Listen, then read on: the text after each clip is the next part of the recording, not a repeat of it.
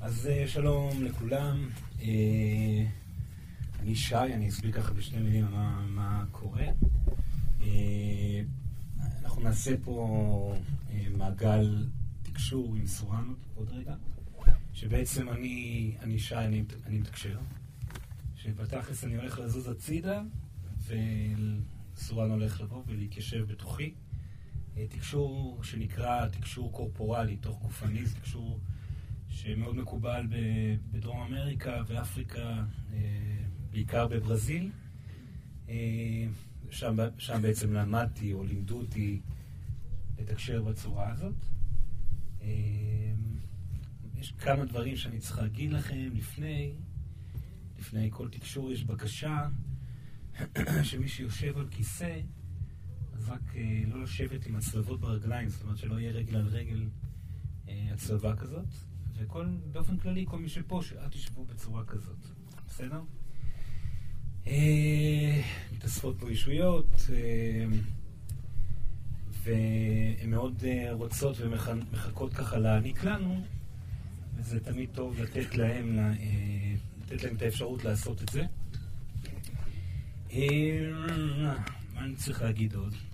לרוב במעגלים פה אני קצת מספר יותר. יש פה מישהו שלא לא היה אף פעם, לא, לא מודע על מה מדובר? מי שאף פעם לא היה, רק שנדע... סבבה, יש פה כמה, יופי, סבבה. אז uh, התקשור, uh, התקשור שלי הוא תקשור, אני, אני מתקשר מלידה. זאת אומרת שתמיד, uh, בעצם מגיל אפס, uh, ראיתי ושמעתי גם אישויות וגם מתים. Uh, זאת אומרת, הדבר הזה תמיד היה פתוח. אני מאמין כמו הרבה ילדים, רק אה, מה שיצא בגורלי זה בעצם שאימא שלי גם אה, מתקשרת. היא השאירה אותי, אתם לא שומעים אותי? אתם רציניים? וואו, צורנטו תשמעו, אל תדאגו, מבטיח לכם, אני מנצל את המצב שהוא לא, לא בתוכי עדיין, אז אני אדבר יותר חזק, שנייה. או, אוקיי, אוקיי, אוקיי, הבנתי.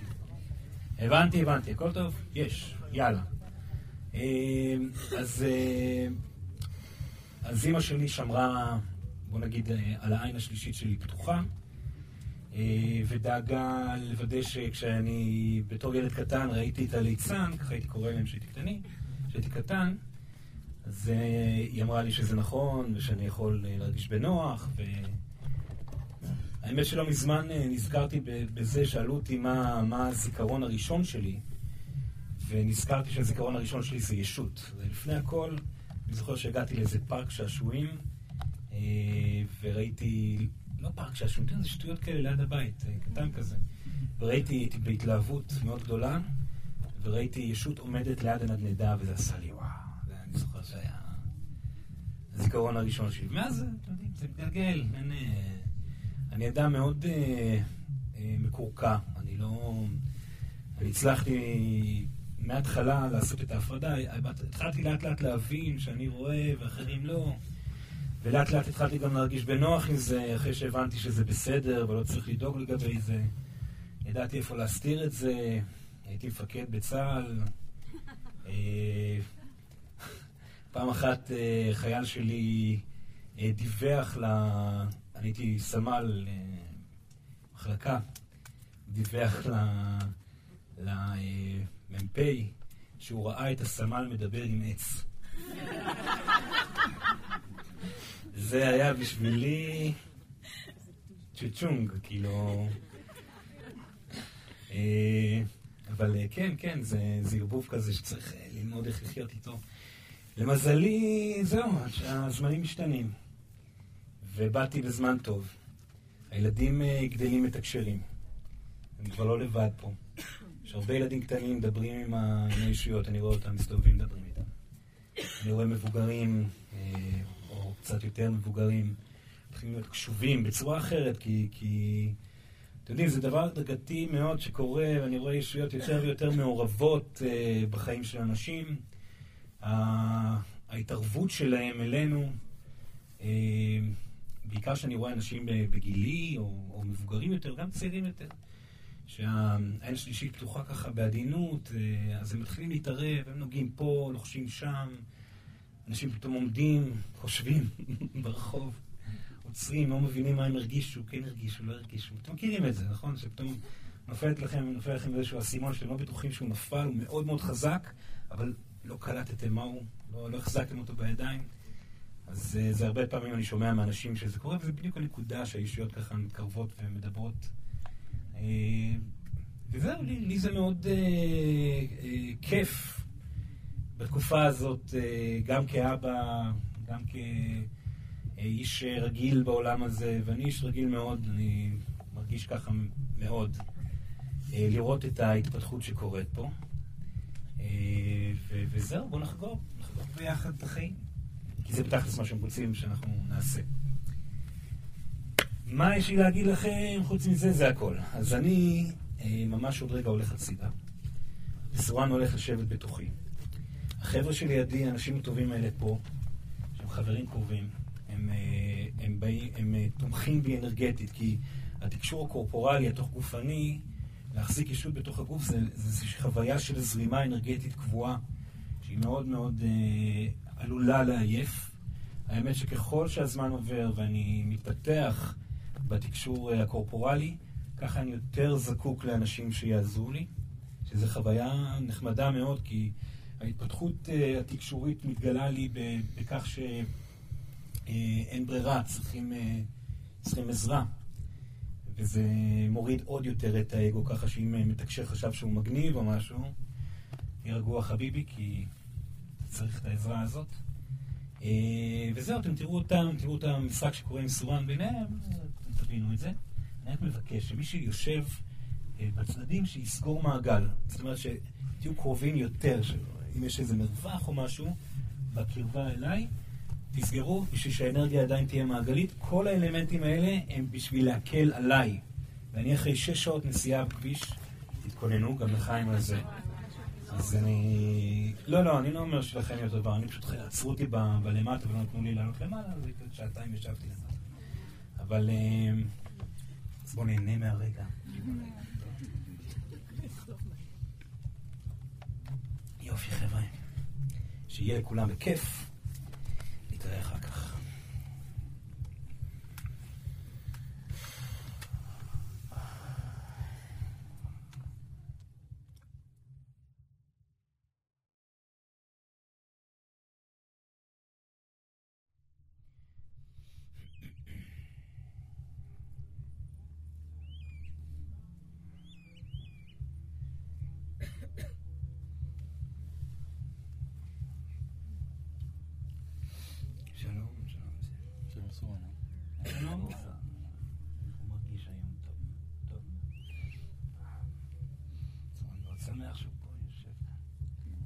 להוריד את האבנים האלה רק לעכשיו, בבקשה. מים, מים, בבקשה. זה הכוס היחידה שיש. לצערנו. אין כוס ממשהו אחר. ייקח זמן אה, להביא. בסדר. לא נורא, נסתדר עם הכל.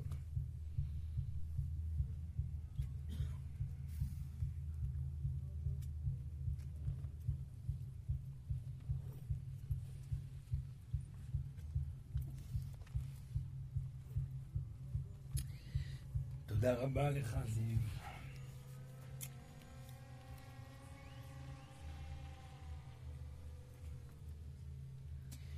שלום, שלום לכם, שלום. שלום. עדיין אוספים פה אנרגיה, יש עייפות כללית כאן, אבל אנחנו נתגבר על זה. שלום עכשיו, שלום. שלום. שלום, כן, לא, סורן רוצה לשמוע את כולם. יש סיבה שסורן רוצה לשמוע אתכם. אה, גלי הקול מעבירים לנו הרבה מאוד מידע, ואנחנו רוצים גם לדעת מי נמצא פה ומה אתם צריכים, על מה סורן צריך לדבר היום, מהי האנרגיה שצריך להעביר לכל אחד. אז בבקשה, שלום לכם. שלום. או, היה נפלא. שלום, שלום. סורן מאוד שמח להיות פה, יש פה הרבה אנשים נפלאים שסורן כבר מכיר, אה, ויש כאלו חדשים, וסורן מאוד נהנה בכל פעם להגיע למסיבה הזאת שיש כאן. ואנחנו ליווינו אתכם, רקדנו איתכם, שרנו איתכם. את זה אפשר לסדר? מפריע. מפריע, מפריע, קצת מפריע. שיהיה קצת יותר רחוק מהגוף, או, או אולי רק שישמעו, נכון? אז אנחנו מגיעים הנה בכל שנה, ושמחים מאוד על האפשרות לבוא ולהעניק לכם ולדבר איתכם פה. הוא רק נציג של ישויות שהולכות ומתאספות פה יותר ויותר, לכן יישארו פתוחים, בבקשה. אם אתם מרגישים תקיעות או מועקה או חוויה של איזושהי חוסר נוחות בגוף, תיגעו במקומות. אם זה בכתף או בחזה או בצבא או בפנים או בראש או באף, תיגעו קצת, תיגעו, תשחררו את המטענים. ככל שאתם משוחררים יותר, ככה אנחנו יותר יכולים לבוא ולהעניק לכם. זה בסדר, נכון? כן. יפה.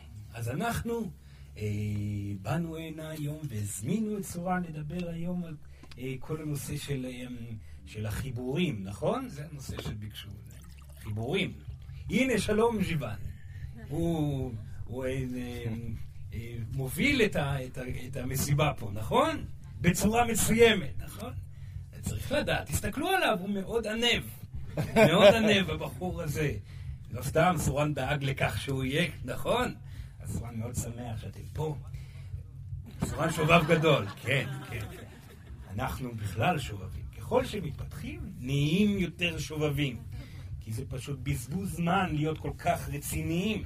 בעיקר שהחיים כל כך קצרים ונגמרים לכם כל כך מהר, חשוב ליהנות, חשוב ליהנות ולחוות בטוב ולהיות רגועים ולזכור שבסך הכל מדובר פה על חיים, אתם לוקחים אותם מאוד ברצינות, שבסופו של דבר זה גלגול אחד מתוך אה, אלפי גלגולים ואתם מתגלגלים עוד פעם ועוד פעם וכמה שצריך אתם תתגלגלו אה, ואין צורך לקחת אה, בכל כך הרבה חרדתיות את הגלגול הזה וכמו גלגולים אחרים, אבל אין ספק שהגלגול הזה הוא מיוחד מאוד, עובדה, סורן פה יושב איתכם כאן במעגל בעולם הפיזי, ולא רק לאחר העולם הפיזי, מה שסורן עושה איתכם הרבה מאוד פעמים.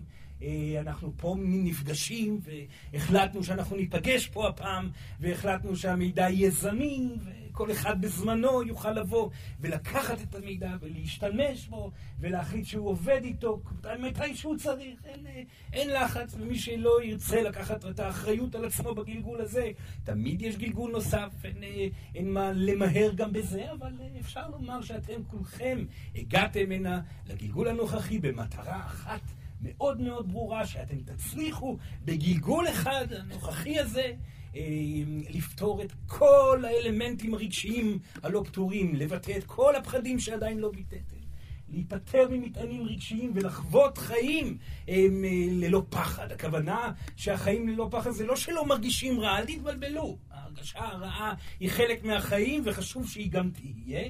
אדם שחי ללא פחד הוא לא מישהו שלא מרגיש רע, הוא אדם שיודע להרגיש רע עמוק, חזק, יעיל, מהיר ובעוצמה הכי גדולה בזמן הכי קצר. זאת המשמעות. ואז לאחר מכן, אחרי תהליך רגשי עוצמתי, אפשר להשתחרר ליום שלם של הנאה, וכך כל יום להיזכר לחוות את הסבל, אם יש צורך, אם נמצאת בתוככם, ובכל יום לצאת מהסבל לעבר דיוק ולעבר התפתחות ולעבר מלאות. סורן פה מדבר, דבר ראשון, אם התחלנו את השיחה היום, סורן מדבר על החיבור לעצמכם. כרגע אנחנו מדברים על החיבור פנימה, כן? על ההבנה שאין מה לפחד כל כך מהעוצמה הרגשית שאתם נמצאים בה. על ההבנה שאין ברירה, אלא לבוא ולהחליט לחיות את החיים בהשתנות מתמדת, ולא להיתקע במקום בכל מיני שינויים שאתם יודעים שאתם צריכים לעשות. לא לעמוד במקום, להשתנות. אתם באתם הנה להשתנות, לא בשביל להעביר את הזמן בלהיות באותו מקום, אם, אם אתם רואים שאתם מתייחסים לא נכון לאימא, ואם אתם רואים שאתם מתייחסים לא נכון לאבא, ואם אתם רואים שיש אדם בעבודה שמלחיץ אתכם, צריכים לפתור את הלחץ שנוצר מולו. אם אתם רואים שאתם מגיעים הביתה וכועסים על ילדים, גם זה חייב להיפטר. אם אתם רואים שאתם לא מרגישים מספיק מקצועיים בתחום העבודה שלכם, גם זה צריך להיפטר. כל האלמנטים האלו מיועדים לחוויית איזון והרגשה יותר טובה. כל זה. ולמה אנחנו שמים כל כך הרבה דגש על הנושא של חוויית רגש טוב?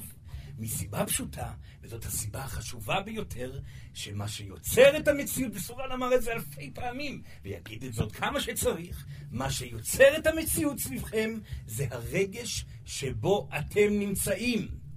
לא מחשבה ולא דמיון ולא שום דבר אחר, לא ההתעסקות החוזרת בכל דבר אחר, אלא רק האם נעים לכם, טוב לכם, שלב לכם, מאוזן לכם, ככה ייראה היום. לא מטרות ולא ציפיות, לא תוכניות ולא אסטרטגיות, לא החלטה לנצח ולא החלטה להקטין. הרגשה טובה יוצרת מציאות בהתאם. מה המציאות תהיה, אתם אף פעם לא תדעו. לעולם לא תדעו. זה כל העניין פה. כל הסיפור בעולם הזה שזה עולם של הפתעות. זה לא עולם המטרות, ולא עולם אה, שבו אתם אמורים לכבוש יעדים. אתם צריכים להיות מופתעים, ואתם מופתעים, תרצו בזה או לא. אתם במצוקה, אתם תחוו הפתעות של מצוקה. אתם בטוב, אתם תחוו הפתעות של טוב.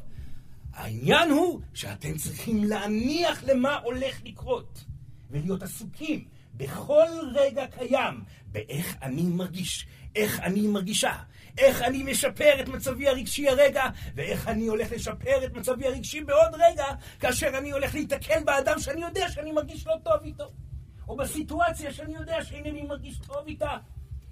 בזוגיות, במשפחתיות, בעבודה, הכל פה נמצא בחיים, ואתם מעופפים כל הזמן. מתעסקים באינסוף דברים שלא קשורים לרגע, בטוחים שאתם מדברים עם רוחות, עם שדים, יש כאלו, יש כאלה שעסוקים באיך הם הולכים להרוויח את המיליון הבא כל היום, ומפחדים לא להיות בלי כסף, ואם השאלות האלו, מה הן גורמות לכם? מצוקה, אתם מרגישים את המצוקה הזאת? המצוקה הזאת יוצרת מציאות, זה לא יעזור לכם. תלכו לאן שתלכו, תרקדו, תקפצו, תאכלו בריא, תעמדו על רגל אחת, תחליטו החלטה שאתם עולים על ההר ועומדים על הראש במשך גלגול שלם, זה לא יעזור.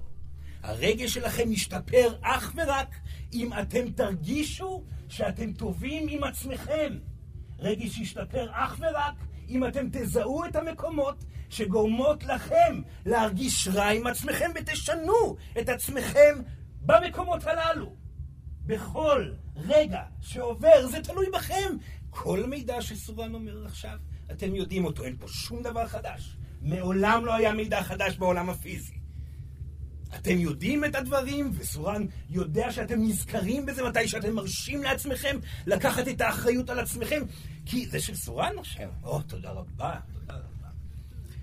בגלל שהתהליך הרוחני האמיתי מתחיל כאשר האדם לוקח אחריות על עצמו. רוחניות זה לא תעופה ליקומים אחרים. את זה אחרי הגלגול תעשו מיליארדי שנים אם תצטרכו. אחרי, הרוחניות היא לא קשורה לאינטואיציות וגם לא קשורה לתקשור, שימו את זה בצד. זה מגיע לבד מתוך תהליך השיפור הרגשי. אתם רוצים לתקשר, אתם רוצים לחוות אותנו, הישויות, אנחנו רוצים שתחוו אותנו. אבל אנחנו לא יכולים לדבר אליכם שאתם עסוקים בשטויות כל היום. במה יהיה, לאן נרוץ, מה יקרה, איך יגיע. אתם הולכים ברחוב מודאגים וחושבים וחושבים. אנחנו מנסים לדבר, אנחנו דופקים על הדלתות, אבל כמה אפשר לדפוק על דלתות של חרשים? שעסוקים בדאגות ובציפיות ובמטרות ובפחדים ולא עוצרים לרגע. וברגע אחד שאתם עוצרים, ברגע אחד של שלווה אמיתית, הופ, אלוהים מכניסה מתנה. הופ, מגיעה תשובה. ברגע אחד של שלווה הכל משתנה. השאלה היא, האם תרשו לזה לקרות? זאת עבודה, זאת בהחלט עבודה וזה רק החלק האחד של העבודה. עד עכשיו דיברנו על החלק שקשור פנימה, בפנים, על איך לשפר את ההרגשה מתוך האקטיביות ומתוך השינויים שאתם יכולים ליצור בעצמכם, מתוך הפעולה החוצה עם העולם הפיזי. סורן חייב לומר כאן משהו. אתם יודעים גם טוב מאוד שכל מה שנמצא סביבכם נוצר מתוך הרגש שלכם. המציאות שלכם היא ביטוי של פעימה רגשית בכל שנייה שעוברת. תסתכלו מסביב. כל מה שאתם רואים, האנשים היפים שסביבכם, ההר הגבוה הזה, הים שנמצא מתחת, גם סורן שעכשיו מדבר אליכם, כולם פה עשויים מהרגש שלכם. ואתם צריכים לזכור את זה. ואתם צריכים לזכור שבשביל לשנות את ההרגשה, אתם לא יכולים לדחוף ידיים לתוך הגוף האנרגטי. זה בלתי אפשרי. אבל אתם כן יכולים להשתנות אל מול, מול גוף האנרגטי המיוצר מבחוץ, וזה העולם. לכן העולם הזה קיים. תוכלו לדבר יותר נעים, להקשיב יותר ויותר, להתבונן על הטוב. אתם רוצים לדבר על חיבורים? מה זה חיבור בסיסי? רגע אחד, צורה רגע. חיבור בסיסי זה ללכת אל אדם ולהתבונן על הטוב שבו. לדבר עם הטוב שבו. לראות ולהתאמן על לראות בכולם את הטוב שבהם. ולא לבקר, ולא להתבונן על כל מה שרע, כי כולם פה עסוקים באלף ואחת דברים. לא לצפות מאנשים להתנהג אליכם בטוב. לא לצפות שאנשים יעשו משהו בשבילכם. אם יש משהו שגורם לכם מועקה מאוד גדולה, זה הציפייה. אם זה הציפייה מהאלוהים שתביא משהו, כי זה לא יעבוד לכם, אתם בציפייה, אתם במצוקה ורגש יוצר מציאות, או אם זה הציפייה שההורים שלכם, או הילדים שלכם, או החברים שלכם ימלאו מקום בחייכם, יעניקו לכם משהו, הקשבה, הערכה, טיפול, אה, אה, אוכל או כל דבר אחר. איך אתם אמורים, איך אתם בכלל חושבים שאדם שנמצא בחיים בדיוק כמוכם, במצוקות, בפחדים, בדאגות, בסיפור משלו, יתפנה מכל זה בשביל להעניק לכם? זה הזוי בכלל. תרפו כבר מכולם, תניחו להם. תחליטו החלטה בתוככם להיות שלמים לבד. החיבור לבחוץ מגיע מחיבור ללבד. ככל שאתם פחות מצפים לכל דבר, כך אתם יותר עצמאיים עם עצמכם, שלמים עם עצמכם, ולא זקוקים לשום דבר. כאשר אדם צריך להיות, רוצה להיות מאושר ואומר, אני אהיה מאושר. אם תהיה לי זוגיות, זה אומר שהוא במצוקה כלפי המצב שאין לו זוגיות, המצוקה יוצרת מציאות שאין זוגיות, או זוגיות איומה ונוראה, פשוט מאוד. כאשר אדם מקבל את העובדה ברמה רגשית, לא רעיונית, שלא תהיה לו זוגיות, ומקבל אותה לחלוטין וחווה שלמות מלאה בלבדות שלו, ומגיע למצב שהוא לא זקוק לזוגיות על מנת שהוא יהיה מאושר, הוא חופשי מנזקקות, ולכן הוא שלם במרחב, וכאשר הוא שלם במרחב, האהבה כבר תגיע לבד. ואז הוא יצטער על כך שהיא הגיעה. בגלל שכל כך כיף להיות לא נזקק, ופתאום הגיעה אהבה, וצריכים להתחיל לעבוד ולעבוד ולהשתנות כל יום. לזהות פחדים ולהשתנות ולזהות פחדים. זה היופי באהבה. למה כל כך חשוב לנו שאתם תהיו בזוגיות? בגלל שהזוגיות זה אחת הסיבות העיקריות שבאתם הנה לעולם. לא באתם עם נשמה תאומה מלפני, אתם באתם הנה למצוא את הנשמה התאומה שלכם. מה זאת נשמה תאומה? נשמה תאומה זה נשמה שבעזרתה ישנה התפתחות כל רגע קיים. היא אומרת שאני לא מספיק שם לב לכך, והוא אומר שאני לא מספיק שמה לב לכך, וכך משתנים, וכועסים, ונפרדים, ובוחרים להתחבר עוד פעם. חזק יותר זוגיות, זאת עבודה שבסופו של דבר מתגמלת מאוד, כי כאשר בני זוג כבר לא מפחדים מההיפרדות, ולא מפחדים מלהיות לבד בתוך הזוגיות, הם מוצאים את החיבור לביחד, וככה בכל תחום. אם אתם לא זקוקים לאהבה מהסביבה, אתם יכולים להיות קרובים באמת ללא ציפייה.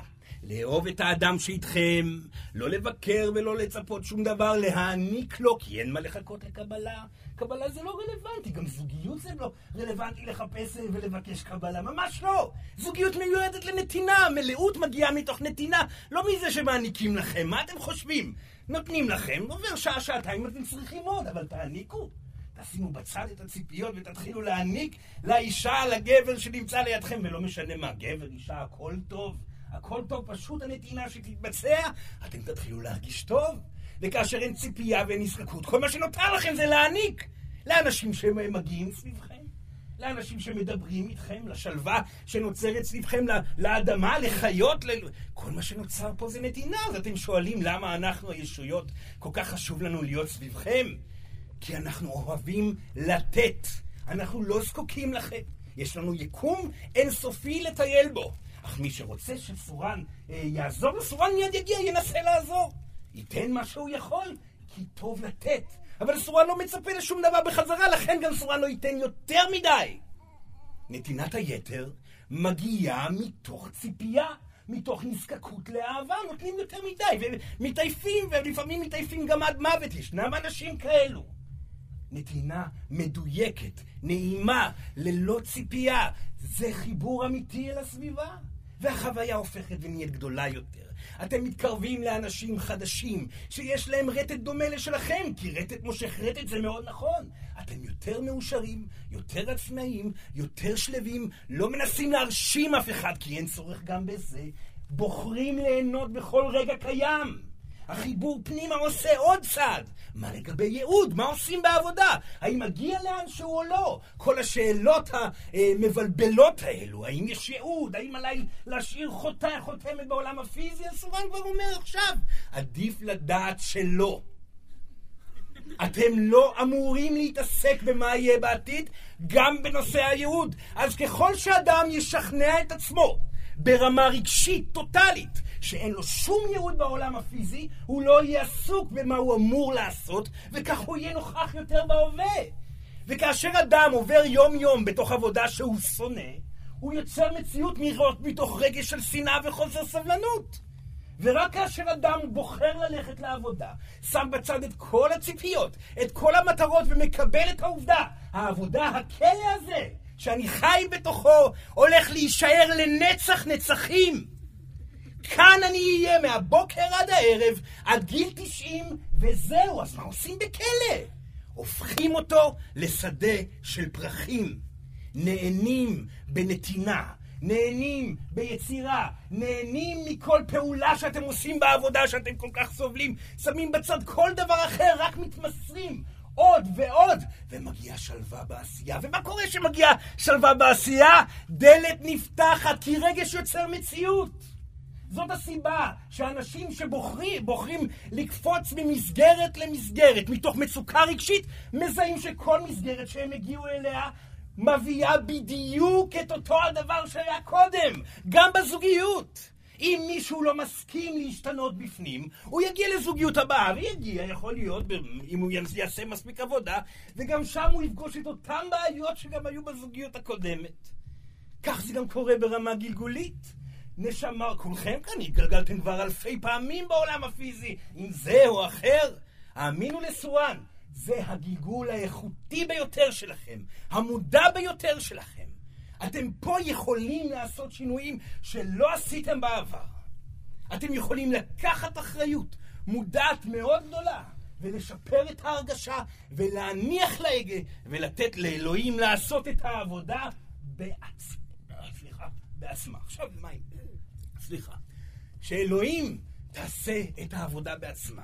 סורן אומרת את המשפט הזה בכל פעם שהוא מגיע כאן למעגל אה, שנמצא במסיבה היפה הזאת.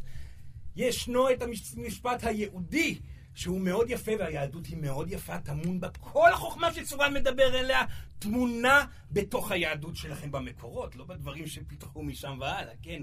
כשה, כשהאגו הרוחני נכנס והמטרה להשתיק נשים וכל הדברים האלו. במקורות, בבסיס, היהדות אומרת משפט מאוד חשוב. המשפט, צורן לא זוכר אותו כרגע, הכל, הכל צפוי והרשות נתונה.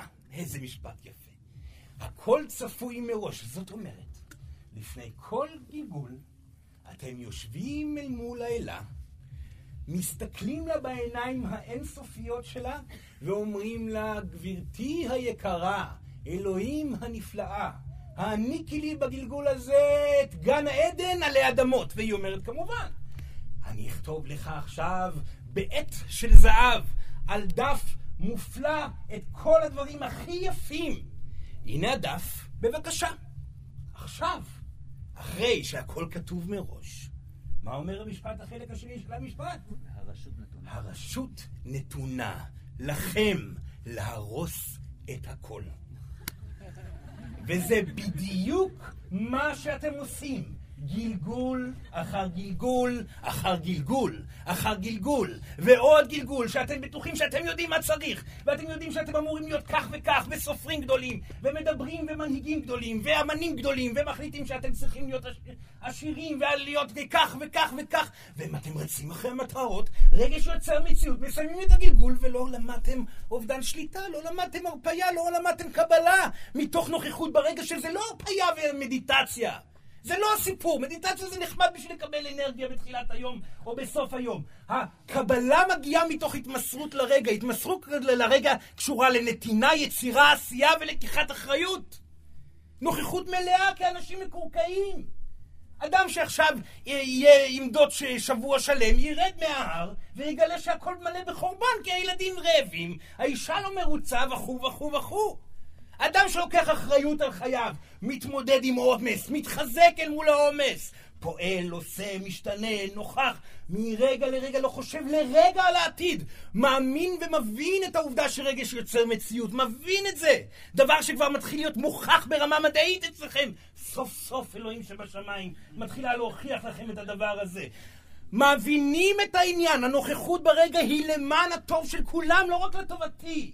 אני אעבוד, אתמסר, אגיע הביתה, אשים את הפחדים בצד, אהיה עם הילדים, אקשיב לכל מילה שהם אומרים, אנסה לא להתעצבן על כך שהם מבקשים, היצורים הקטנים אה, האלו, את תשומת הלב. אני אמור להיות עסוק בפחדים שלי עכשיו. סיימתי יום עבודה, מפוחד לחלוטין, הגעתי הביתה, זה הזמן לפחד עוד קצת. למה אתם באים ומבקשים ממני לשחק משחקים, לדבר איתכם על הגן, לעשות כל מיני... אני רוצה לשבת ולדאוג, אני רוצה לשבת ולתכנן איך אני יוצא מהדברים, ולפחד ולפחד, ואז לכעוס עליכם, ולכעוס על האישה, והאישה גם כועסת על הגבר, לפרק את הבית, ללכת לישון, לקום כעוס ומפוחד, וליצור עוד יום של זוועות. אז כל מה שאתם צריכים לעשות, וזה הרבה עבודה, זה לעבור רגע אחר רגע, אם יש לכם אנשים שסביבכם, ואם גם לא. כל רגע שעובר, ללמוד איך להשתפר רגשית בתוכו, להתחבר אליו, להתחבר לאנשים, להתחבר גם לכלום. אין לכם זוגיות, חזרתם מהעבודה, אתם יושבים בבית שלכם לבד, מסכנים ועלובים, כך אתם רואים את עצמכם? למה? למה לסבול אם אין זוגיות? אתם תלויים בזוגיות בשביל להיות מאושרים? אתם לא מבינים שזאת נכות? אתם צריכים שמישהו כאילו יאהב אתכם על מנת שאתם תרגישו טוב ברגע הקיים? אבל איך פותרים את הבעיה הזאת? מקבלים את העובדה שלעולם לא תהיה זוגיות. באמת מקבלים אותה. עושים את כל המהלך הרגשי שצריך לעשות עד שהכאב הרגשי שנמצא בתוככם ייעלם, בדיוק כמו אדם שעבר תאונת דרכים ואיבד יד וצריך לקבל את העובדה שאין לו יד יותר. אז הוא יעשה עבודה ויכעס ויתעצבן על אלוהים ויתעצבן על הסביבה ויכעס על כולם עד שהוא יבין שאין כבר מה לכעוס, אין פה יד. לא משנה מה עשה, כבר לא תחזור היד. מה קורה לאותו אדם אז? מתחיל לחיות את חייו מבלי, ומה קורה כאשר אתם מוותרים על משהו שנצמדתם והייתם תלויים בו למען האושר וחוויתם אושר גדול יותר אחרי הפרידה? אתם עצמאיים יותר, שלווים יותר, כיף לכם יותר. האם אחד מכם שזוכר מקרה שבו הוא עבר תהליך של פרידה ממשהו שהיה צמוד, צמוד אליו והשתחרר ממנו והתקדם הלאה. האם אחד מכם היה מוותר על המהלך הזה כי אתם יודעים שאתם עשויים מהאושר בזכות הנפילה הקודמת? האם יש פה מישהו שהיה מוותר על החוויה של ההתקדמות מהנזקקות לעבר שלווה בכל תחום בחייו? לא. לכן אל תפחדו להיפרד מהכל. זה דמיון. דמיון לא יוצר מציאות. דמיון זה פח הזבל הרגשי שלכם. דמיון יכול להיות גם איזושהי אופוריה אנרגטית שלרוב מוביל, לא מובילה אתכם לשום מקום. דמיון מיועד לשם כך שאתם תוכלו לחזור שוב ושוב על מנטרה כואבת אינסופית. לי לא תהיה זוגיות אף פעם. למה? אבל אני מאמין שתהיה לי. ומישהו אמר לי ברחוב, לך תהיה זוגיות. ואמרו לי כך וכך, יהיה לך ילד. מי הבטיח לכם משהו? מי אמר לכם שמה שאתם חושבים שיקרה, ואמרו לכם שיקרה, אתם כבר בני 40? מי אמר לכם שתבוא זוגיות? מי אמר לכם שאתם תהיו אה, סופרים גדולים או זמן? אתם כבר בני 45. מי אמר לכם? למה אתם נצמדים לזה כל כך בכוח? כי אם לא תהיה לנו תקווה, לא יהיה לנו שום דבר. תקווה זה דבר נורא. תקווה זה אחת הסיבות העיקריות שאנשים נתקעים במקום. התקווה מיועדת לאנשים שיודעים לעבור תהליכים רגשיים. התקווה מיועדת לאדם שהוא עצמאי בחייו ויודע שהוא יעשה הכל בסיטואציה הנוכחית למען שיפור הרגשתו. שם מותר לכם לקוות. אדם שנאחז בתקווה כל היום לא יקבל שום דבר חוץ מהוכחות שהתקווה היא לא רלוונטית. וגם הפנטזיה היא אותו דבר. עזב אתכם חבר? עזבה אתכם חברה? אתם מרגישים שאתם לבד, כואב לכם, יש פה רגע שרוצה להתבטא. אתם אמורים לשחרר את המטען, למען זה באתם הנה. צורה אני אסביר על זה יותר לעומק לאחר מכן. אתם רוצים להיפרד? פרידה אמיתית ולהתקדם קדימה? קבלו את עצמכם במשפט מאוד ברור וחזק. הוא שאני מחכה לו כבר נמצא עם מישהי אחרת. הוא לא חושב עליי. הוא עכשיו שוכב עם עוד... וזה רוב המקרים גם נכון, כן? עכשיו הוא שוכב עם עוד שו... אה, מספר בחורות, והדבר האחרון שהוא חושב זה עליי. אותו דבר גם הגברים האמיצים. תפסיקו לפנטז. קבלו את המציאות כמו שאתם פוחדים ממנה ברמה רגשית. תביעו את כל הכאב, ואז אתם תגלו להפתעתכם שהכל בסדר. רגש זה עניין כמותי. כשאתם משחררים את המטען של ההיצמדות לפנטזיה זוגית, או לפנטזיה סביב העבודה, או סביב אה, הציפייה להיות בקריירה מסוימת. אתם משחררים מטען של אחיזה וציפייה, שכאשר אתם משתחררים ממנו, ומבינים שלא משנה מול מה אתם מתמודדים, אתם תצליחו להתמודד. וכאשר אתם מבינים שהרגש שאתם הייתם תלויים בו כשהוא הלך מגופכם, אתם לא זקוקים לו יותר ואתם יכולים להתקדם להנאה עם הקיים. אז מדובר פה על נשמות שלמדו מהי התמודדות ומהי עצמאות ואיך ליהנות מכל רגע שקיים, ושם הכל מתהפך. אז כל המידע הזה שסורן כרגע אמר, מיועד לחוויית הרמוניה פנימית, וזאת עבודה שנראית אינסופית, אך היא סופית. ואתם יודעים למה סורן אומר לכם את זה? כי סורן וכל הישויות שעומדות כאן, ואתם רובכם לא רואים אותם, אבל כל הישויות שעומדות פה, וכל הישויות ברחבי העולם שלכם, כולנו עברנו את אותו תהליך. הסיבה שהשתחררנו למימד אה, שלא זקוק לגלגולים ארציים, זה בגלל שכאשר עזבנו את העולם הפיזי, לא הסכמנו לעזוב אותו, כי כל כך אהבנו אותו.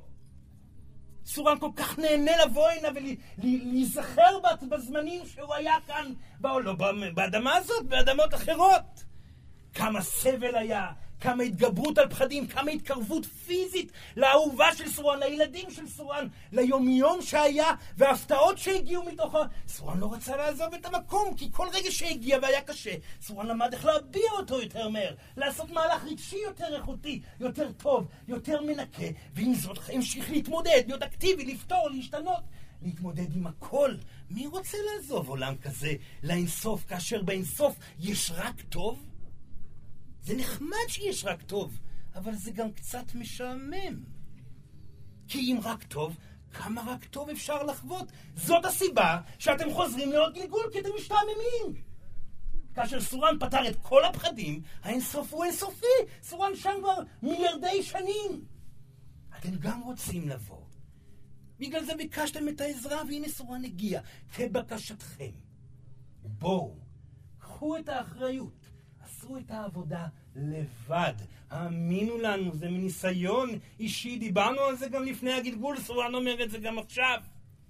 האמינו לנו, החיבורים שאתם רוצים, הזוגיות, החברות, הילדים, האנשים החדשים שיגיעו לחייכם, המידע האינסופי, הישויות בעצמם, אלוהים בעצמה, שתלטף אתכם בראש כל יום. כל זה יבוא לבד מתוך שיפור ההרגשה היומיומי שאתם תחוו. זה הכל. כל שאר הדברים לא תלויים בכם, אתם אחראים אך ורק על עצמכם. בבקשה, אלוהים, תגרמי להם להבין. אי אפשר לשמוע את התלונות שלהם כבר כל היום. לא, סורן צוחק, יש לנו סובלנות. אנחנו נגיע כמה שאתם רוצים.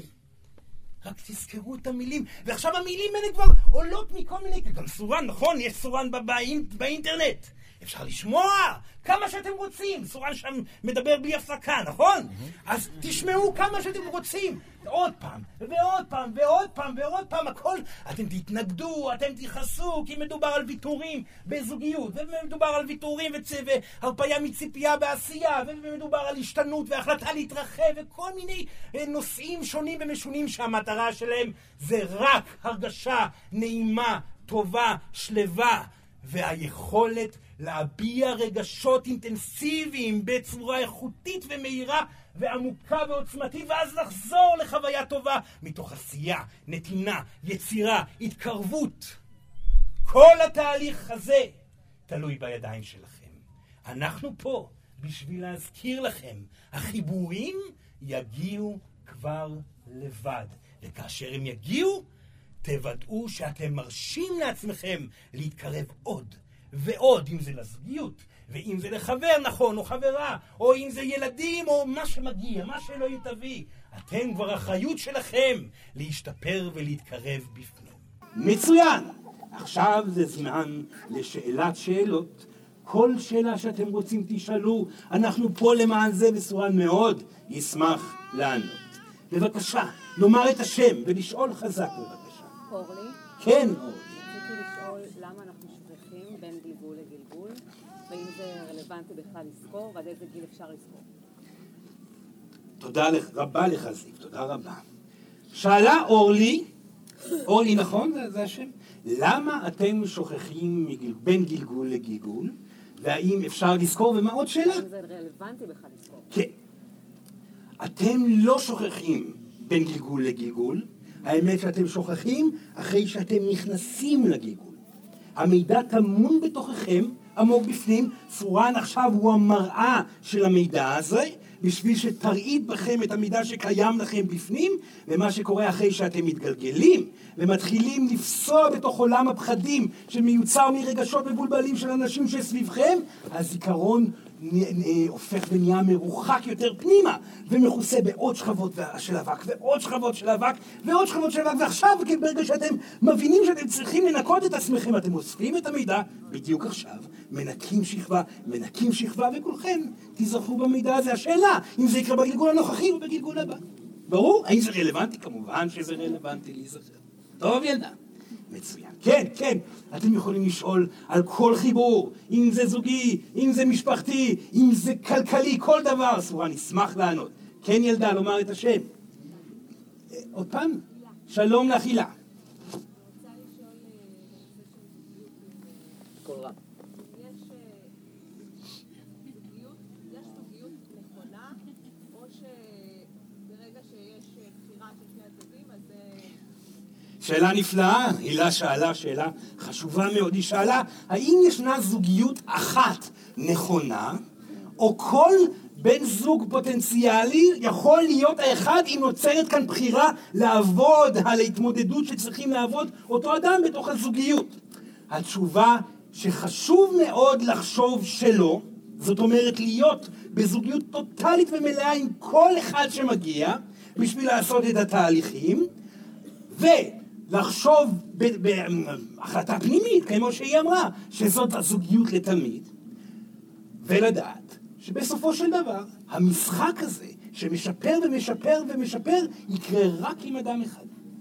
זאת אומרת, שהאם יש זוגיות אחת באמת? התשובה היא כן.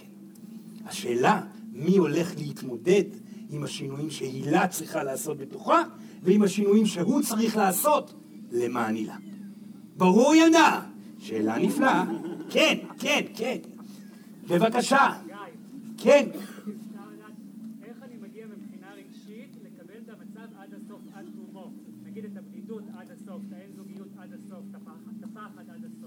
בסדר. סורן ירחיב קצת יותר בנושא הזה, בבקשה. כולכם מגיעים עם הפחדים שלכם מלפני גלגולים רבים, מתחילת התהליך הנשמתי שלכם. כאשר נפרדתם מאלוהים במפץ הגדול לכל עבר, אתם הייתם פעם ראשונה לבד באמת. הלבדות הפחידה אתכם מאוד.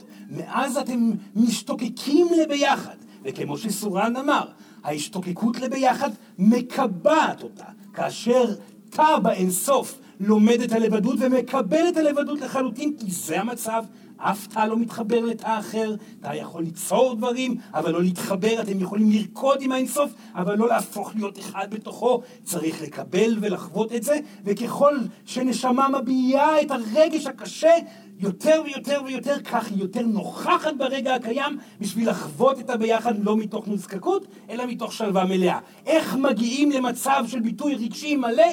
אומרים את המשפט שאתם הכי פחות רוצים להגיד. אני אהיה לבד לנצח. לנצח, או, כואב, לנצח. אם מאמין בזה, זה מה שיקרה. לא. גם אמונה לא יוצרת מציאות. אז מה יקרה עכשיו אם אני אאמין שאהיה לבד לנט? אתה תבכה, אתה תכאב, אתה תתפתל, אתה עדיין תצמד לתקווה ותלך לפנטזיה ותלך ותדמיין מישהי כאן ומישהי שם, אבל מה, באמת אהיה לבד לנצח? כן, אז גם היא לא? לא. וגם היא לא? לא. אף אחת, אף אחד. לבכות, זאת האמת. אני לבד. אף אחד לא הבטיח לי את זה שיקרה משהו אחר, והבכי יוצא.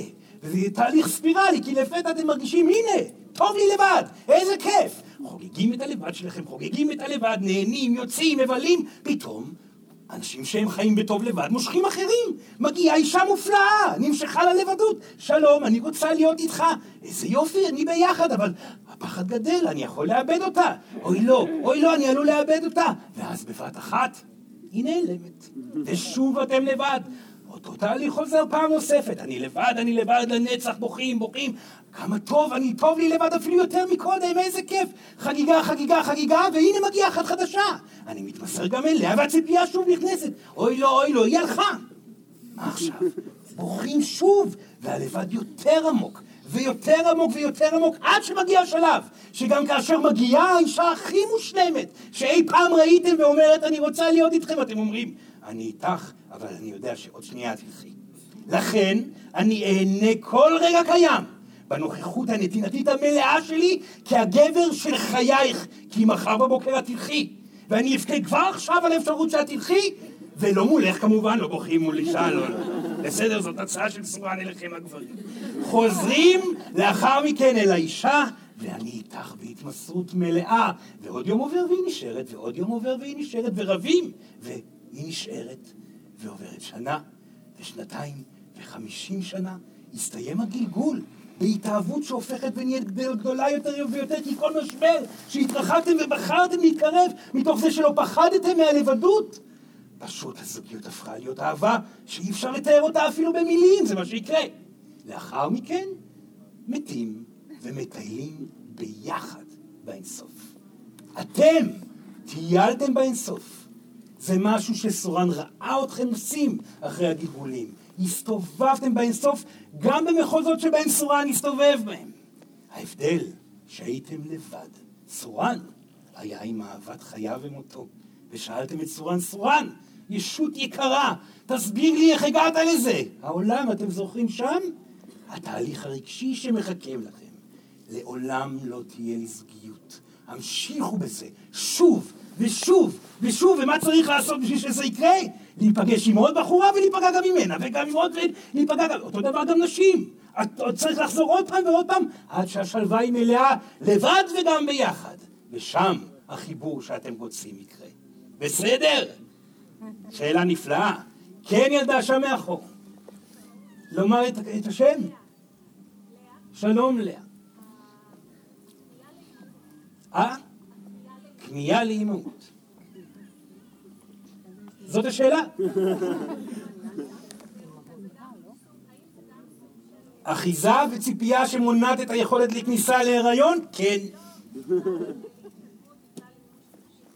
לא, לא, לא, זה נושא אחר רגע. אסורן ענה על שאלה אחרת. אז מה היא שואלת עוד פעם? האם הכמיהה לאימהות היא? מה היא שואלת? לאה? האם הכמיהה לאימהות?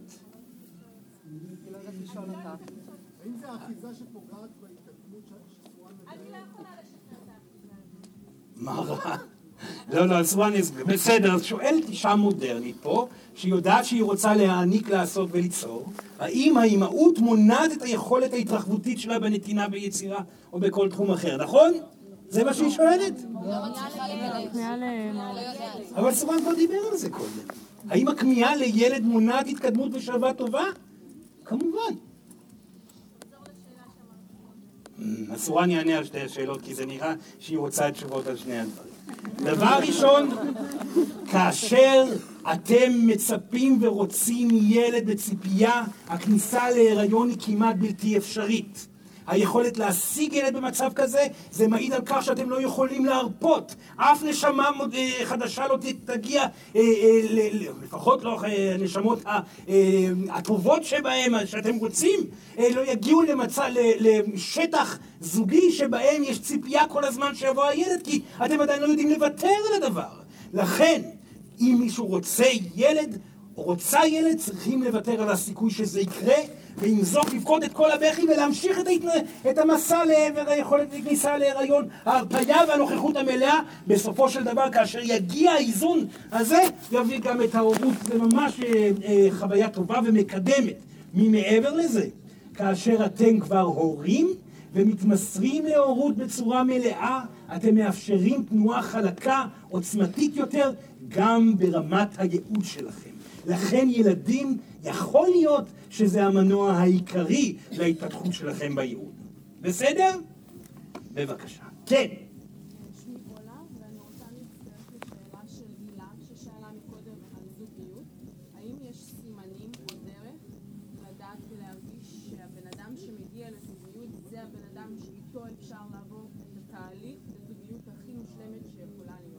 סימנים יגיעו מתוך החוויה הזוגית עצמה. לכן, אם אתם רוצים או רוצות לדעת האם בן הזוג או בת הזוג שלכם מתאימים באמת לכם, עליכם להתמסר אליהם בטוטליות, בכאילו שזאת אהבת חייכם, להפסיק עם המגננות, להעניק אהבה אמיתית, ואז אתם תראו מה החוויה שקורה בתוככם, והכי חשוב, את תראי אם הוא בורח בצעקות. למה? וכאן זה משהו שמאוד חשוב לזכור. אתם רוצים לדעת, רוצות, או גם גברים, רוצים לדעת האם הבן או הבת זוג נכונים לכם? תהיו אתם ללא פחד. כי מה שיקרה שם, הגבר המפוחד מאחריות, יזהה תוך שבוע שהוא לא יכול, היא, גדולה עליו, היא תברח, הוא יברח. אז למה לחכות עם זה? בוא נעיף אותו כבר עכשיו. למה לחכות חודשיים, שלושה, עד שאני אראה כמה אני יודעת לאהוב, להיות נוכחת, להיות שלישה שלמה. ככל שתעשו את מהלך הנוכחות המלאה מהר יותר, כך ההבנה לגבי הזוגיות תהיה יותר ברורה. בסדר? בהצלחה. כן, בבקשה.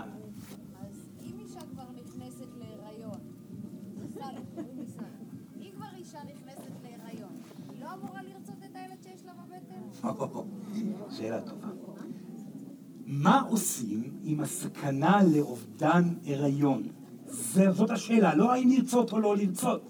הפחד מהסיכוי לאבד, הרי כל אישה עוברת, וגם גבר, עוברים את החוויה של הציפייה והתקווה והפחד. אין ברירה אלא לעשות תהליכים, זה ספירלי כלשהו. לא חייבים להגיע עד הסוף, אבל כמה שהחוויה דורשת. אם אתם מפחדים לאבד את הילד, עליכם לחוות חוויה של אובדן, כמובן. ולא לפחד מזה. רגשית זה רגש. הדמיון כאשר אתם אומרים, אוי לא, זה ייפול מעשה, אבכה, אתקדם, ננסה פעם נוספת. התהליך הרגשי הזה לא יפגע בגוף שלכם. הוא רק ישחרר מטען רגשי שנמצא בתוככם, ויביא שלווה יותר גדולה, ולכן התחזקות בהיריון, וגם בלידה. בסדר? הכל זה ויתור, ואז נוכחות מלאה בקיים. כן, סליחה, בבקשה. לומר את השם. קרן, כן, כן. איזושהי ציפייה להיות כל הזמן ב- בתודעה, שבאמת, כאילו, כי אני מרגישה שזה בא והולך, רגעים קרן שאלה האם ישנה, אה, האם זה נכון להיות בציפייה, לא, להיות ב, ב, בתודעה גבוהה כל הזמן. זאת השאלה שהיא שאלה. כי היא רוצה, היא מרגישה שהיא נמצאת בתודעה גבוהה, אבל פתאום זה זולג לה, והיא נמצאת שוב בתודעה גבוהה, ופתאום זה נעלם לה, נכון? אז כמובן שאתם לא אמורים להיות בהמתנה לתודעה גבוהה, וגם לא באחיזה לתודעה גבוהה. תודעה גבוהה זה משהו שבהכרח ייעלם, לכן אין דבר כזה הערה. הערה זה קונספט שגוי.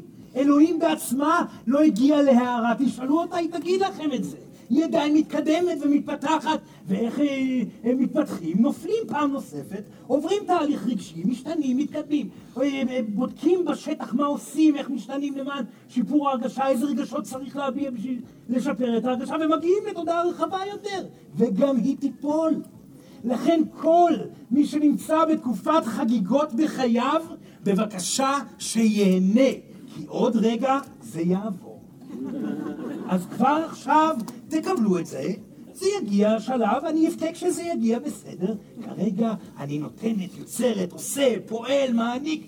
כמה טוב להיות בנוכחות הזאת, לא להאחז בה, כי היא תיעלם. יבוא היום שאתם לא תפחדו מאובדן הרטט הגבוה, אתם אפילו תצפו אליו. כאשר יבוא היום הזה שאתם תגידו, קדימה, איפה המבחן הרגשי הבא? מול מה אתמודד? עכשיו בשביל לשפר את הרגשתי? אז באותו רגע אתם מגיעים לסוג של מקום שקשה לתאר אותו במילים, אך זו חוויה של שלמות בהווה. הפכתם את המציאות שלכם לגן עדן ואותכם בחיים. בסדר? עוד משהו שחשוב רגע לסורן לומר בנושא הזה. לא, אחר כך. בבקשה, שאלה הבאה. אה, כן, כן, כן. איתן, כן, איתן. האם לכל אחד מאיתנו יש מתנה שבאנו איתה לעולם על מנת לממש אותה? האם כל אחד מכם, שאל איתן? בא לעולם עם מתנה שאנחנו אמורים לממש אותה, וזה חלק בעצם מהייעוד שלנו. כל אחד מכם, שאל איתן, בא עם מתנה שהמטלה שלכם היא לממש אותה, להביא אותה בצורה גדולה ונקייה? לא. כל אחד מכם בא עם מתנה של חיות והיכולת שלכם לחוות אושר. האמינו לסורן ואתם יודעים את זה. כשאתם מסיימים גלגול, לא שואלים אתכם האם הייתם סופרים גדולים, מטפלים גדולים, האם הייתם ראש ממשלה וכמה כסף היה לכם בבנק. השאלה היחידה שנשאלת פה היא האם הייתם מאושרים או לא. כי אם הייתם מאושרים, וכמה הייתם מאושרים, זה בדיוק מה שיגרום למהלך קדימה, או סיבוב נוסף שיגרום למהלך קדימה. והאמינו לסורן, ככל שיהיו יותר אנשים שירפו מהציפייה לעבר ייעוד, כך אתם תהיו, בעצם תלכו בשבילים שאלוהים רשמה לכם בתחילת הגלגול, וכאשר תסיימו את הגלגול תסתכלו אחורה ותגידו, אה, ah, זה היה הייעוד שלי. כמה טוב, כמה נפלא. הניקיון האנרגטי, שאין בו אגו, ואין מטרה, ואין את הניסיון להיות טוב מאחר, ואין את הציפייה להיות אהובים מאחרים, הוא זה שהופך לאדם להיות נקי, מהיר, ומהיר אה, אנרגטית הכוונה, וגם מהיר של האור, מצוין, גם וגם, ויוצר סביבה נעימה סביבו, ולכן גם נזכר יותר לאנשים שחיו אחריו. ולאחר מכן אולי גם לגיל, לעוד גלגול של אנשים ואולי לעוד אחד, אבל בסופו של דבר, גם אם הייתם מאוד מוכשרים, ישכחו את כולכם. גם אם עברו אלף שנה או אלפיים שנה, האמינו לנו, זה לא כלום, זה לא פסיק באינסוף. הפסיקו לנסות להיות כל כך מרשימים. יהיו עסוקים באושר שלכם, ולכן אתם חייבים לוותר על הציפייה להגיע לאנשהו. כואב, אז אם כך מה התכלית? תוותרו, ואז תראו כמה השמיים יפים, וכמה האדמה יפה, וכמה האנשים נפלאים, וכמה אפשר להתאהב יותר חזק באישה שאיתכם, וכמה הילדים מדהימים, וכמה כל רגע שעובר הוא גן עדן. אבל מה יקרה? האם מגיע לשפע? בואו נראה. כי אתם לא תמשיך, תפסיקו לעשות דברים, אתם רוצים להרגיש טוב, אתם חייבים לעבוד, לעבוד אה, קשה בשביל להרגיש טוב, כי רק מי שעובד קשה ונוכח, קשה, קשה, ונוכח בעשייה שלו ולא מתעצל ומרפה לעבר תחינת מוח. כל מה שאתם עושים בהפסקות שלכם מהעבודה זה מקשקשים בפנים וסובלים. רק אדם שמתמסר לעשייה שלו ואז מגיע הביתה ומתמסר לאנשים הקרובים אליו, מרגיש טוב. ואז דלתות כבר נפתחות לבד לעבר מה שאתם תגידו בסוף הגלגול. זה הייעוד שלי.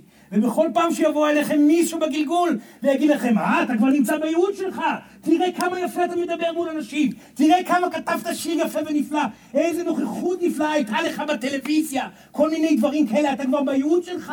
תרגישו איזה מצוקה זה יוצר בתוככם. מה, אני בייעוד שלי? עליי לעשות משהו? מה אם לא אהיה בייעוד שלי? מה אני צריך לעשות בשביל להחזיק את המקום שבו אני נמצא? אוי לא, אוי לא, תרפו, אתם לא בייעוד שלכם.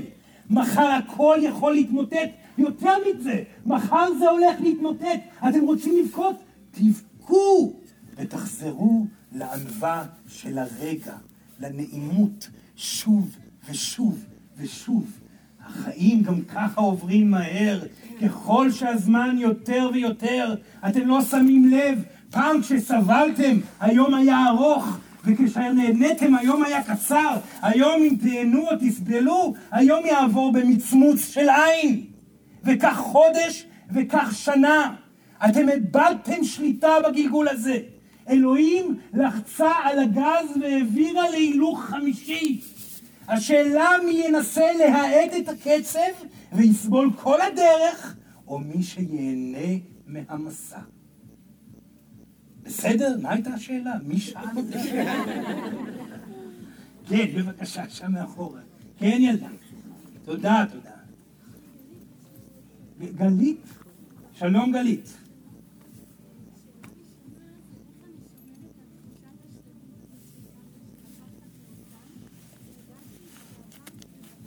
כן.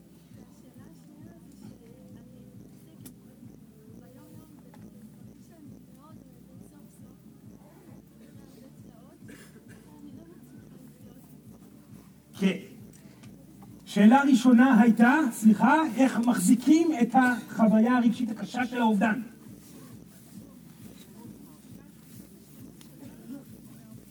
כן. התשובה הייתה במה שסורן אמר. מחזיקים בחוויית האובדן, מביעים את חוויית האובדן שוב ושוב ושוב, וככל שמגיעים שוב לעוד סיבוב הספירלה הזאת, שאומרת לא יהיה לי, איבד דיווחים, ואז חווים של... של... שלווה בלבדות, או באובדן שהיה, או כל דבר אחר. התהליך הרגשי הוא זה שמניע חזרה לאיזון. זו הייתה אותה שאלה ששאלה הילדה פה, בסדר? Uh, השאלה השנייה הייתה, פעם, אה, אני עושה משהו שאני אוהבת. אבל לא מצליחה להתפרנס ממנו. חרדה כלכלית זאת חרדה שחייבים לאזן. במיוחד מי שהתחיל קריירה חדשה שאותה הוא אוהב. לכן, שימו לב למצב הרגשי. אם אתם מגיעים הביתה ואתם בחרדה כלכלית, זה אומר שהמציאות הרגשית תהיה בהתאם. רגע, רגע, רגע. ואם אתם רואים שהמצב הכלכלי לא מצליח להתאזן, זה אומר שאתם בחרדה כלכלית ולא מסכימים להודות בכך. זה דבר שני.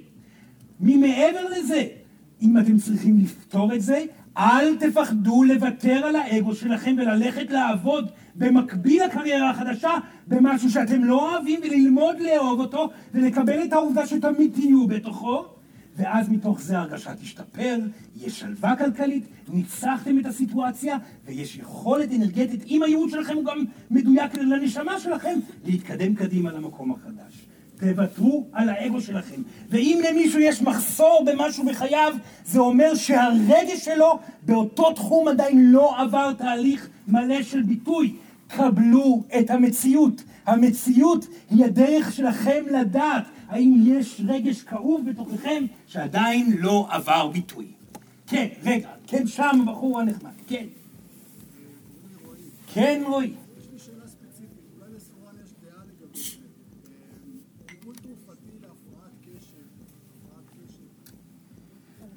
כן, שאל רועי לגבי טיפול תרופתי להפרעת קשב. אה, זה נושא גדול שאפשר לפתוח עליו מעגל שלם, כן?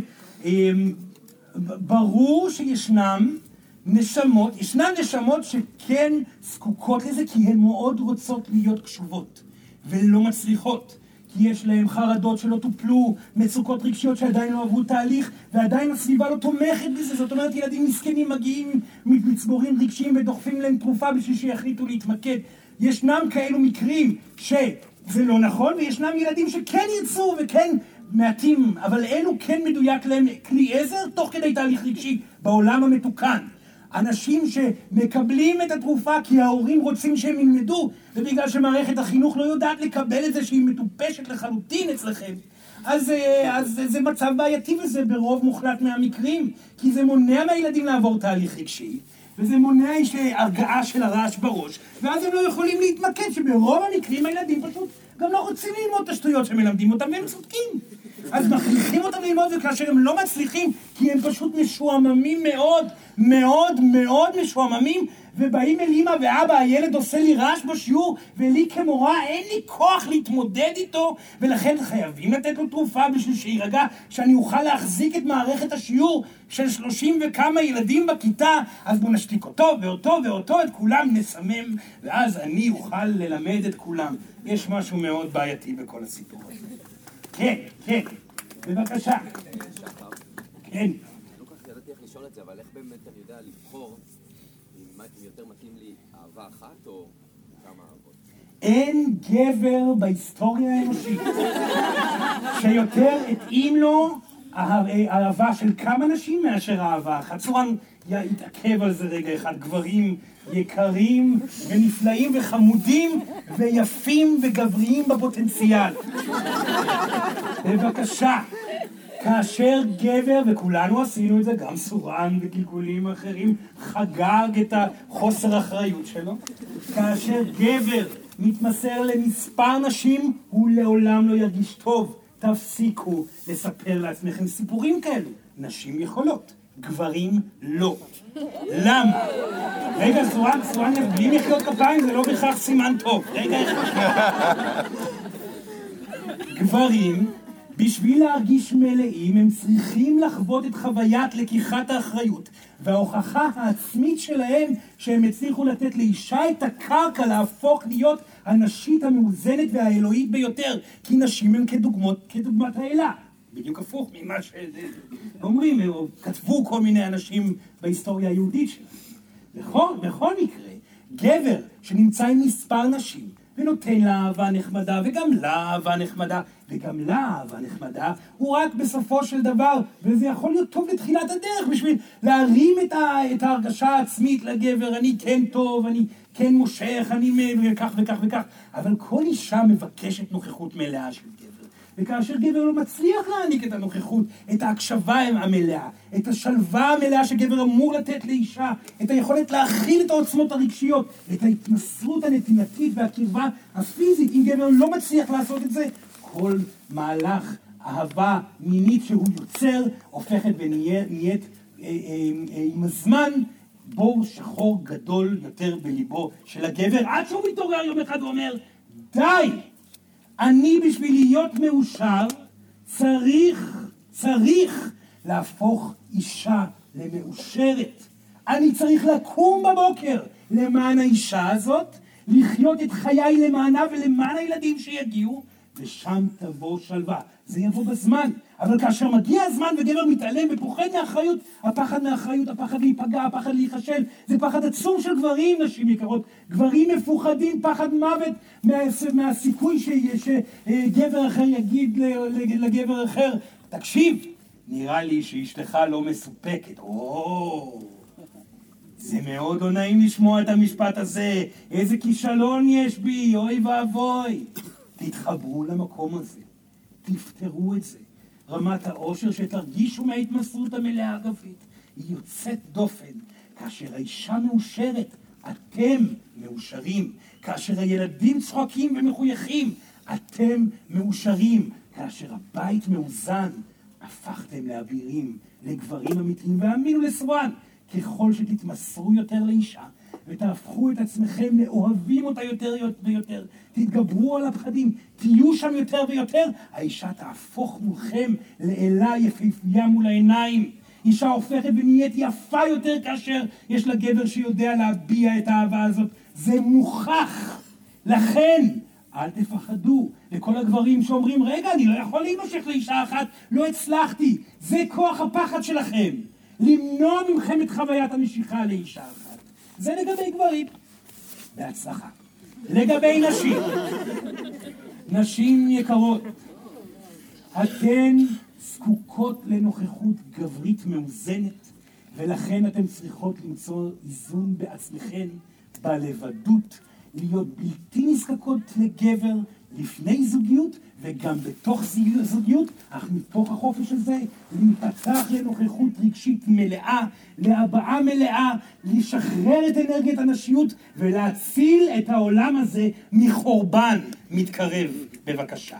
העולם הפיזי הולך להינצל בזכות הנשיות המודרנית, ואך ורק בזכותה. לכן, גברים יקרים, תשתחוו מכל הבחינות ותבינו את הפחדים שלכם. כן, כן, בבקשה, סליחה, סליחה. כן, אה, שלום. של- איך אני, לומר את השם. איך אני, יוסי, יוסי. יכול ליצור קשר ישירות עם סורן? אומרת, באופן בלתי ישיר, אמצעי. באופן ישיר, זו אני שאלה. רוצה לראות ישויות. דבר ראשון נפלא שאתם רוצים לראות ישויות, אבל ברור שכל מי שירצה לראות ישויות לא יראה ישויות. כי כאשר אתם נמצאים בציפייה לראות משהו, לשמוע משהו, הגוף שלכם מתכווץ, מנסה להתרכז, כל העין השלישית נסגרת. רגע, רגע, רגע. והיכולת שלכם לקבל מידע נאטמת לחלוטין. לכן, ככל שאתם מרפים מזה, ככה הנוכחות שלנו יכולה להיות יותר, יותר טובה. לכן, ההמלצה שלנו היא כזאת. תשאלו שאלה ותרפו, תתמסרו לחיים בט- בטוטליות ואז תקבלו פתאום ברגע אחד של שלווה מתוך התמסרות תקבלו את התשובה הזאת הבטחה. אנחנו מחכים וממתינים לרגע הזה. ממעבר לזה לגבי סורן. ילדים יקרים, סורן הוא אך ורק נציג של ישויות. יש המוני ישויות. סורן הוא טוב ונחמד, אבל אתם לא אמורים לתקשר עם סורן. סורן פה בשביל להזכיר לכם שהעולם הוא רחב יותר והאינסוף הוא רחב יותר, על מנת שאתם תתקשרו עם הישות הפוטנציאלית שלכם. סורן יבוא מתי שתרצו, זה תפקידו של סורן. אבל לכם מחכה ישות אחרת. אני לא אראה אותה. כרגע שום דבר, כרגע לא יראה כלום, הוא עדיין נורא רוצה, אז לא יראה כלום. ברגע ש... ברגע שאני אסכים שאני לא אראה אותה, כל אחד יש לו כלי אינטואטיבי שונה לחלוטין מה... אז זה אינטואיטיבי, לא משהו שרואים כן, בחזות. זה מאוד תלוי, יש כאלו שרואים ושומעים, יש כאלו שמרגישים, יש כאלו שחווים חוויה אנרגטית, כל אחד והסיפור שלו. אבל הביטחון הוא מוחלט שזה ישות שאמרה לי את מה שאמרה. יש פה אומנים, להרים את היד רגע, מי אומן? איזה יופי. אומנים, אומנים יקרים, אומנים יקרים. מהרבה בחינות האומנים אתם המתקשרים הגדולים ביותר בתקופה הזאת. למה? כי ברגע שאתם מרפים באמת, ועובר דרככם משהו יוצא דופן, ואתם יודעים שלא אתם יצרתם את זה. מישהו ישאל אתכם ואתם תגידו מה זה, זה הגיע, זה פתאום, איך עשיתם את הדבר המופלא? כתבתם את השיר, עשיתם את החיבור, איך זה קרה לכם? אני לא יודע, הייתי באיזשהו אובדן שליטה מוזר, ופתאום הייתי חייב לכתוב, זה יצא ממני כמו איזשהו גל של משהו, ופתאום מופיע בשולחן הדבר הזה, ולא האמנתי בעצמי. זה תקשור. זה אנחנו מעבירים לכם, את דרככם, את האנרגיה שלנו. אז מה? אז אף יצירה היא לא שלי? היא שלכם? של הישויות היוצרות? אז אני בעצם לא יוצר? לא. כי אם תשאלו את הישות, היא תגיד אותו דבר. ברגע שאתה היית פתוח, אני התחברתי לאיזה אנרגיה מוזרה ומשהו חלף בתוכי, ישר אליך והקו יצא. אז מה? אז, אז אתה גם לא יוצר מהיוצר, כנראה זאת אלוהים. תשאלו את אלוהים, היא תגיד, מה פתאום? אני ראיתי אותו ואותו מתחברים, וניגשתי, ופתאום הייתה איזושהי אנרגיה מוזרה שחלפה פנימה. אז מה זאת לא את? מי? מה, זה אלוהים שלך? כי לכל אלוהים יש אלוהים. אז מה, תשאלו את האלוהים הזה שם, מה פתאום? בחור, בחור, בחור. אז אפשר לשאול או אי אפשר רגע, לשאול? רגע, רגע, רגע, זה אומר שהדרך הנכונה ביותר לחיות את החיים זה האצלת סמכויות. טוב? להעביר הלאה, אין שם אגו, ואז זה כבר לא משנה מי יוצר את היצירה, העיקר שכולם נהנים, נכון? ולחיי זה הרבה מים בטעות.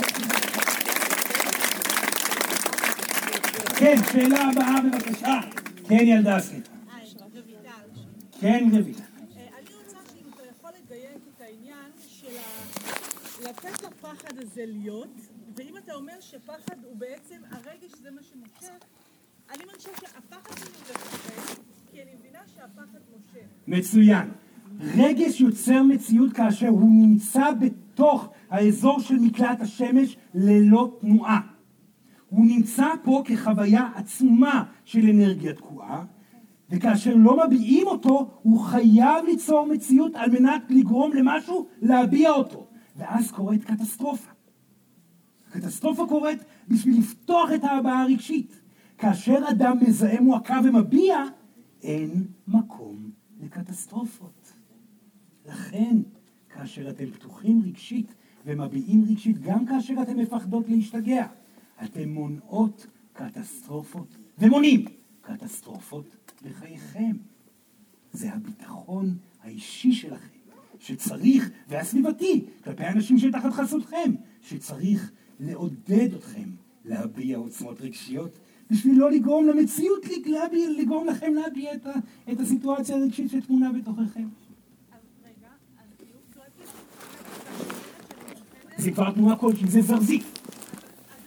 לא, לא, לא, זה, זה, זרזיף זה כבר טוב, זה נחמד, זה מוריד את אלמנט הקרמה, מוריד בכמות מסוימת. אבל אם תאבדו שליטה, אם תיפלו ותתרסקו על המיטה לעשר דקות של חרדה טוטאלית, תקרעו את הכרית, תיכנסו כל יום למקלחת בבוקר ותבכו את נשמתכם, תלכו באוטו, לא, לא תוך כדי, תוך כדי נהיגה, אבל לא לעשות תאונות דרכים, ותבכו את אובדן הזוגיות, או אובדן, או כל דבר אחר שכרגע יושב, או הפחד שלכם מלהיתפס, או הפחד שלכם מלהיפגע מינית, או הפחד, או כל דבר אחר, או, רק שחרור רגשי, והחיים הם גן עדן.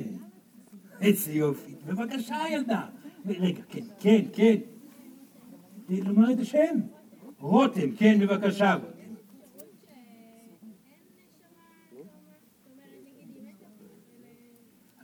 האם יש אפשרות שאין נשמה תאומה? נשמה תאומה, אם אדם לא עושה את התהליכים הרגשיים כי הוא מפחד מדי להרגיש את הסיכוי שהוא יהיה לבד לנצח ולא נמצא בתהליכים שאותם הוא צריך לעשות בשביל להביע את הרגש שלו החוצה, אז יש סיכוי שהוא יסיים עוד גלגול ללא נשמה. עשיתם כבר אלפי גלגולים כאלה ללא, ללא נשמה תאומה, רק עם נשמות שהכרתם. לא, ממש לא. כמובן מי שעובר את כל התהליך הרגשי ועבר את כל החברים והחליט אחרי שהוא שמע את צורן להיכנס למסדרון של מכות. כי אה, בעצם אה, יש לכם את היכולת ללכת בחבטות הקרמטיות ללא הפסקה. עוד פגיעות ועוד פגיעות ועוד פגיעות ועוד כמה שצריך עד שכל התהליך הרגשי מסתיים. אדם שמחליט ללכת שם ישר ולא עובר פגיעות, עוצר לחודשיים, בוכה, מפחד, ואז יוצא לעוד פגיעות, במקום לעשות מהלך איטי שכזה, לעבור את הכל ביחד ומגיע לשלווה בלבדות באמת, ללא ציפייה לזוגיות, אין צורך בכלל בזוגיות למען האושר. צורן לא מכיר מקרה בהיסטוריה הקרמטית האלוהית שלא נפגש אותו אדם עם זוגיות.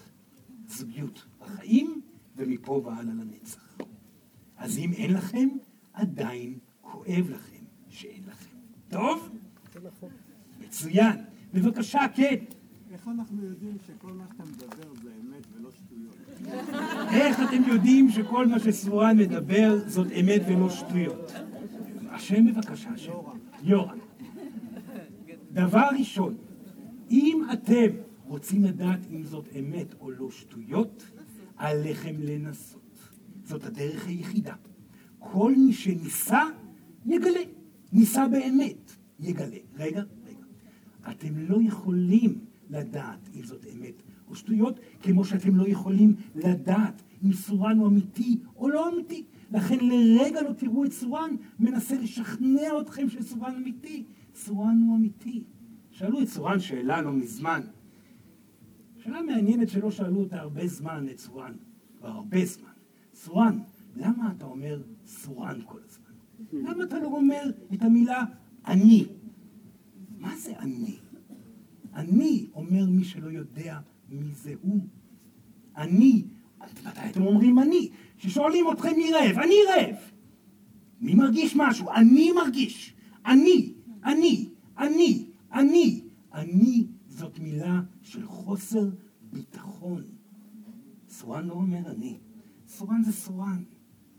לא צריך שום דבר חוץ מסורן. אף פעם, לנצח. סורן יודע שהוא קיים. השאלה היא, האם אתם יודעים שאתם קיימים? ומי שיודע שהוא קיים, יגלה שהכל כבר מגיע לבד.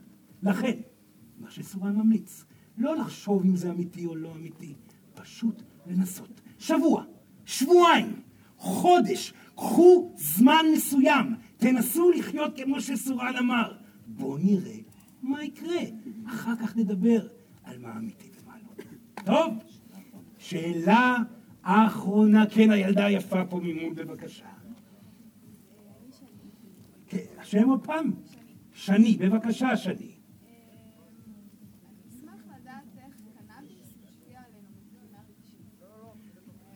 קנאביס. מה- בסדר. יש הרבה ישויות במרחב, ישויות שבאות לעזור לכם כמו סורן, וישנם גם ישויות שמתגלמות בטבע.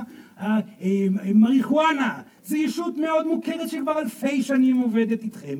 יש אנשים שהיא עושה עבודה של הבעה רגשית, יש אנשים שהיא מרפאה רגיעה, אה, יוצרת אה, אה, מהלך, מהלך רגיעתי יותר, ישנם הרבה מאוד סוגים של עזרה שהקנאביס יכול לעזור, אבל כמו כל דבר אחר, אם עושים אותו יותר מדי, הוא מונע נוכחות רגשית בקיים, ולכן גם הישות אחריותה להודיע שכדאי להפסיק. מתי זה קורה?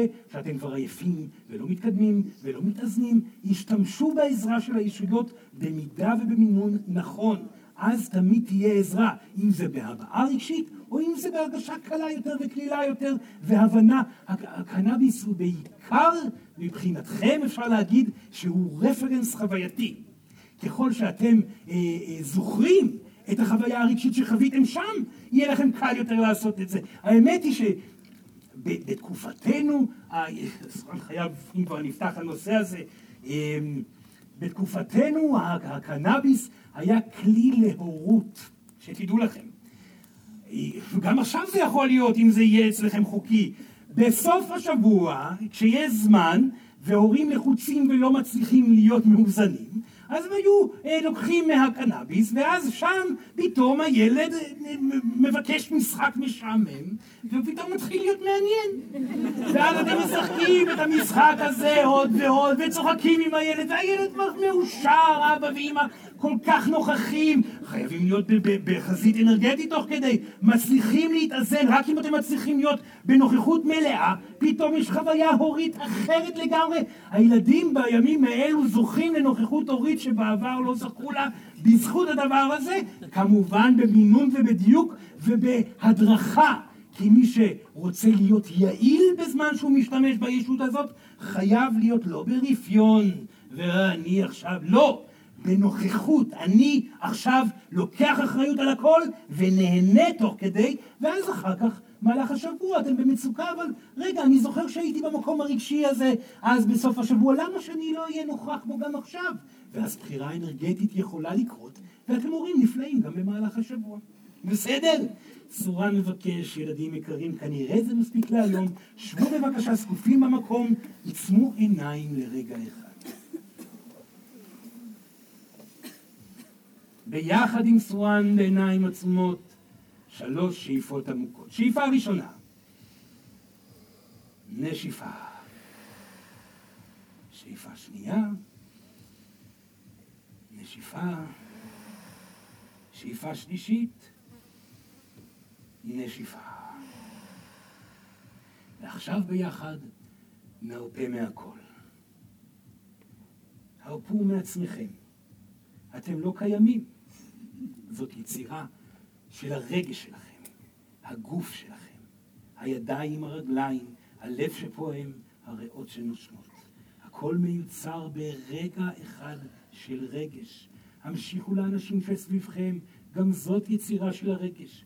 המשיכו להר, לגבעה הזאת, לאנשים שרוקדים במרחב, לישויות שנמצאות גם פה, המשיכו לים וגידלו עם החשיכה, הרפו מהכל, החשיכו את הכל, המשיכו ותנו לה לגדול לעבר כל הארץ, האנשים שאתם אוהבים, אוהבים פחות. תנו להם להיעלם. מדינות אחרות, ימים, הרים, חיות משונות ו- אה, ואנשים שאתם לא מכירים, תנו לחשיכה לגדול ולהקיף את העולם כולו. המשיכו לכוכבים רחוקים, ליצורים שנעים נעים גם שם, גם מהם תיפרדו, הם לא קיימים, תנו ליקום כולו להפוך לחשיכה. ועכשיו, כאשר אין שום דבר, רק אתם נשמה יחידה בחשיכה אינסופית, הרפו גם מזה. כי רק כאשר אתם מרפים מהכל, אתם זוכים בהכל.